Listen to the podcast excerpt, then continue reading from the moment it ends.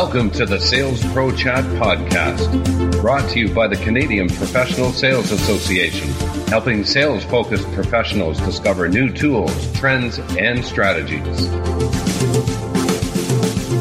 Please welcome your host, Bill Banham. In this CPSA podcast, we'll consider how to put the science into your sales strategy. Our guest is David Hoffeld, CEO and Chief Sales Trainer at the Hoffeld Group. David has pioneered a revolutionary sales approach based on neuroscience, social psychology, and behavioral economics that radically increases sales. He is the author of the groundbreaking book, The Science of Selling, published by Penguin Random House.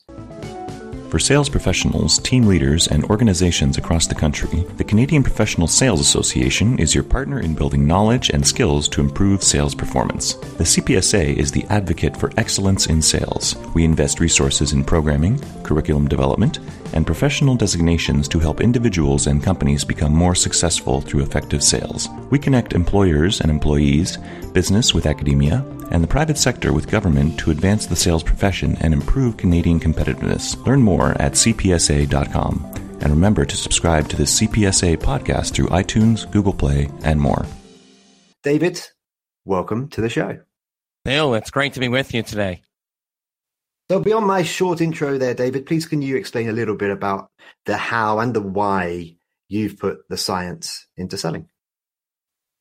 Well, I've been in sales for quite a long period of time. And boy, I was looking many years ago as a sales professional. I wanted to improve. I wanted to, you know, outsell my competitors and I wanted to become better at developing new business prospecting. And so I was searching for some sales training. And when I looked at the different sales training providers, I found that most of them were based on anecdotal evidence, meaning they said, do what we suggest because it worked for us and for ABC Company.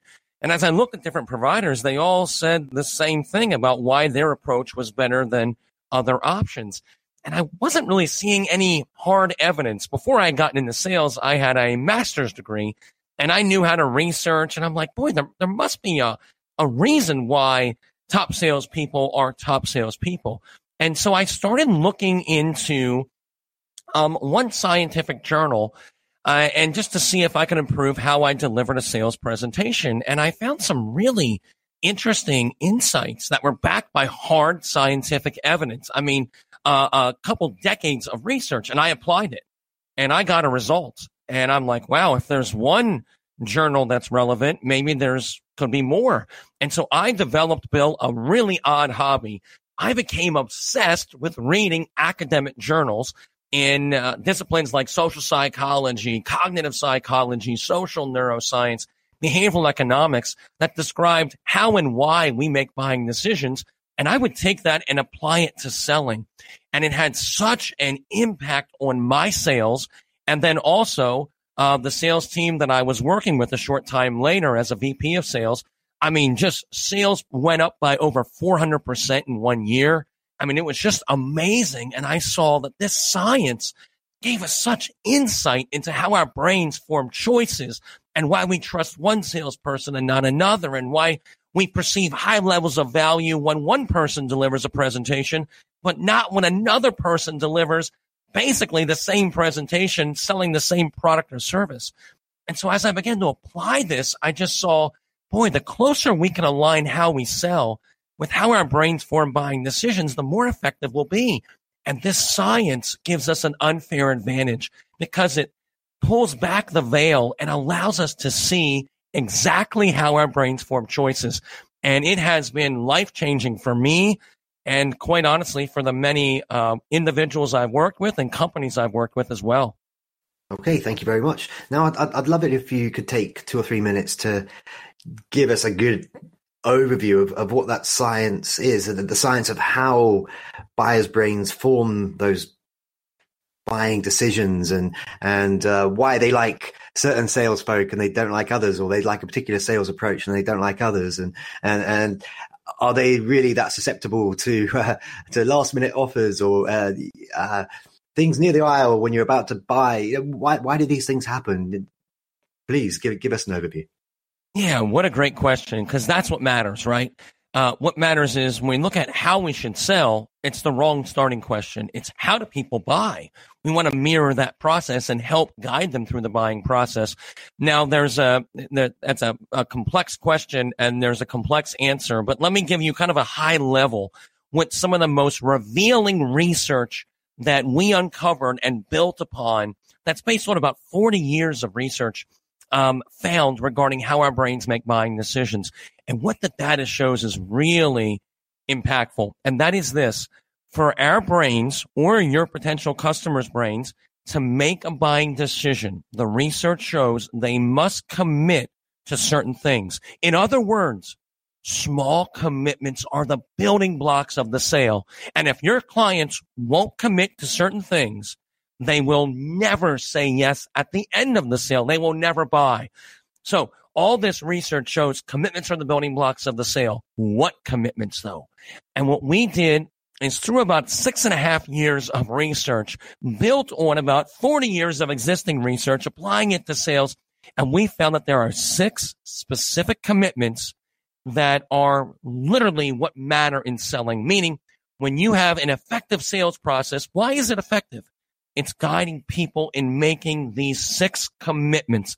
Because if they make the six commitments, they almost always buy. And if they won't make even one of them, the data shows the buying process breaks down and the sale never occurs. So real quickly, what are these six commitments? I'm going to go through them real fast, rapid fire, but there's some more resources I'll share later on for our listeners who want to dive deeper into each of these. The first is why change? Why should I do anything? Why change? This is our biggest competitor, right? As salespeople, we've all lost more sales to nothing than the someone. So why change? Second, why now? Okay, why do I need to do it now? Why can't I wait? All of us, including our potential customers, are very likely to procrastinate unless there's a strong case for change now. That's not all though. Number three, why your industry solution? Why do I need you at all? Why can't I just create my own product or service that does what yours does? Maybe not be as good, but it's save a lot of hassle and save some money. So why do I even need your industry solution? Why number four, we call it, why you and your company? Right? Why should I trust you? Why should I buy from your organization? Why number five? Why your product or service, right? Why that versus all the other product or service options? And last but not least, why spend the money? For most uh, your potential customers, they have a limited budget. And if they buy from you, that often means they're not going to buy from something or someone else in a whole unrelated area. For example, let's say you're selling software and you have a client who says, you know, um, I would love to buy your software, but I only have a small budget and I also need to fix some of the machinery in my factory. I can either buy your software or the machinery. So now you have to create a business case for why they should invest in your software. And so those six questions I just shared, each beginning with the word why, we call them the six whys, are literally the building blocks of the sale. And what we found across many companies, many industries. If you are not attending to each of those six questions when you sell, you are losing sales that should be yours. And if you are attending to them, if you're guiding people and committing to them through the sales process, you're helping them form a buying decision and your sales process and you will be highly successful. Okay, just a supplementary question there then, David. Uh, do, do, you prescribe to the idea that uh, a sales representative would need to address all six of those questions, or can there be cases where you're, you're going through uh, a, a, potential potential buying conversation where some of those are answered, or is it a case perhaps that uh, one of them, maybe the question about price, uh, is by far the most important? Yeah, so all six of them matter. Now, depending on the sales environment, oftentimes people might come in with one or two of them already answered. They might say, listen, I've already done my research. I know I need to make a change. Other times when you're contacting someone in prospecting, they might not know they need to make a change. So you need to build that business case. So it really depends on the situation. But what we teach salespeople to do is how do we analyze the sale? Right? When we lose a sale, why? And so we can do a win loss analysis through the grid of these six whys. So it's looking at the sale and saying, well, what creates the sale, right? That's what matters. And what all the research conclusively shows is these six commitments matter. So I want to attend to them. And sometimes I can get them very easily in some context. Other times there's one or two that might be more of a challenge, but I know that if one of those commitments is not made, the buying decision will not occur and the sale breaks down. And the implications of that are profound and very, very meaningful. But I encourage our listeners to think about those six questions. And what you want to do is say this, where am I weakest?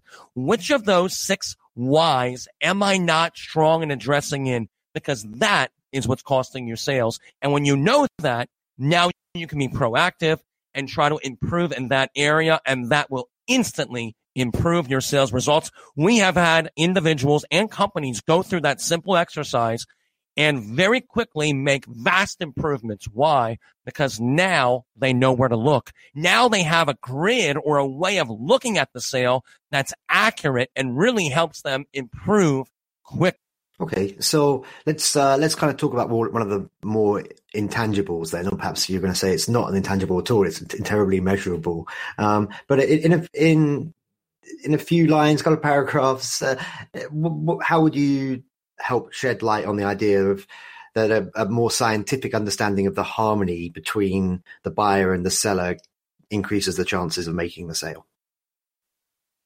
Yeah, there's a lot of interesting research on this, and we have uh, in training companies over the last decade seen some amazing improvements. The, the long and short of it is this, real quickly, is all of your buyers are going through a certain process when they're making a buying decision. And because of science, we now know that what that, what those mental steps are. And the closer your way of selling is aligned with them, you're actually helping people make a buying decision. There was some interesting research that was published in the Harvard Business Review a couple of years ago that showed that when they looked at real salespeople on real sales calls, 63% of the behaviors the salespeople engaged in drove down the likelihood of the sale. Only 37% were consistently effective.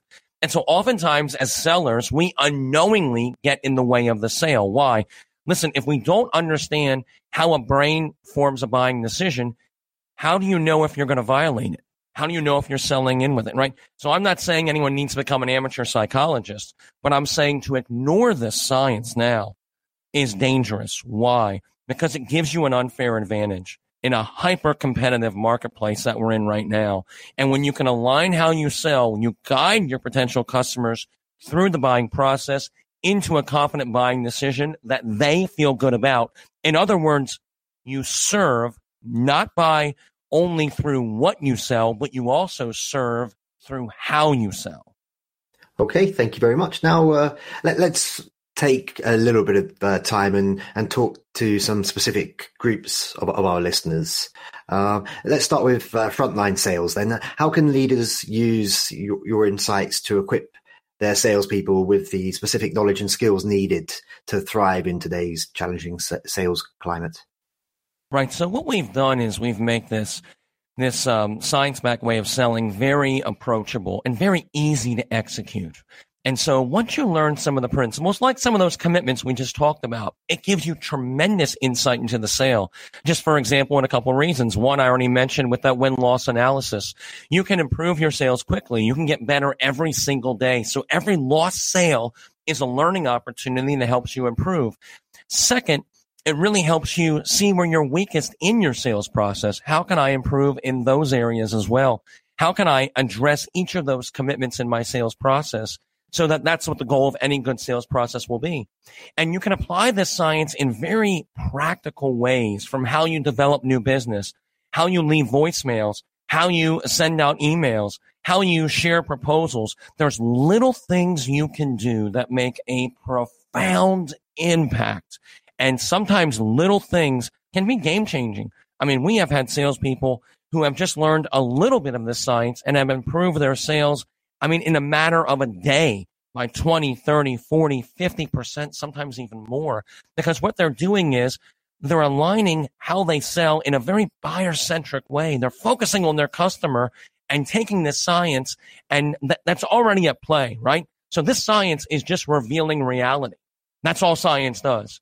So it's not like we cannot use it. Every time we enter a selling situation, we are uh, diving into the deep end of the pool when it comes to we're trying to influence another person. Science tells us how to do it. It gives us a new framework for looking at and relating to our customers that is accurate, predictable, and reproducible. It's a game changer. We are already coming towards the end of this interview, David.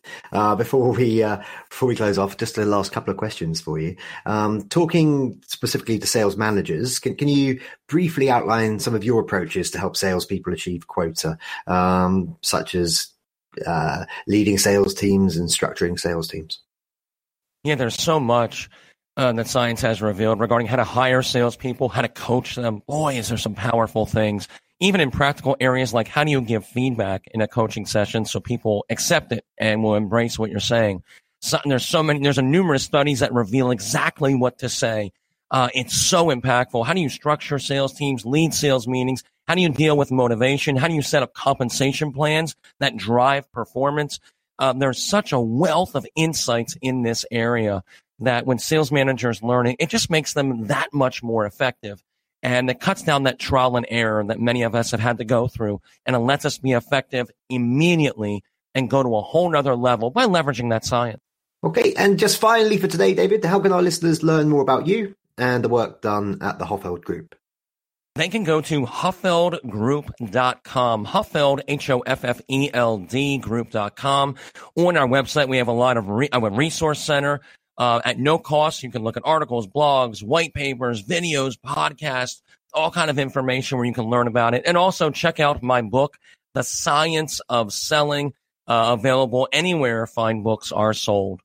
Great. Well, that just leaves me to say for today, for this Sales Pro Chat episode, David Hoffeld, thank you very much for being a guest. Oh, my pleasure. Thank you, Bill.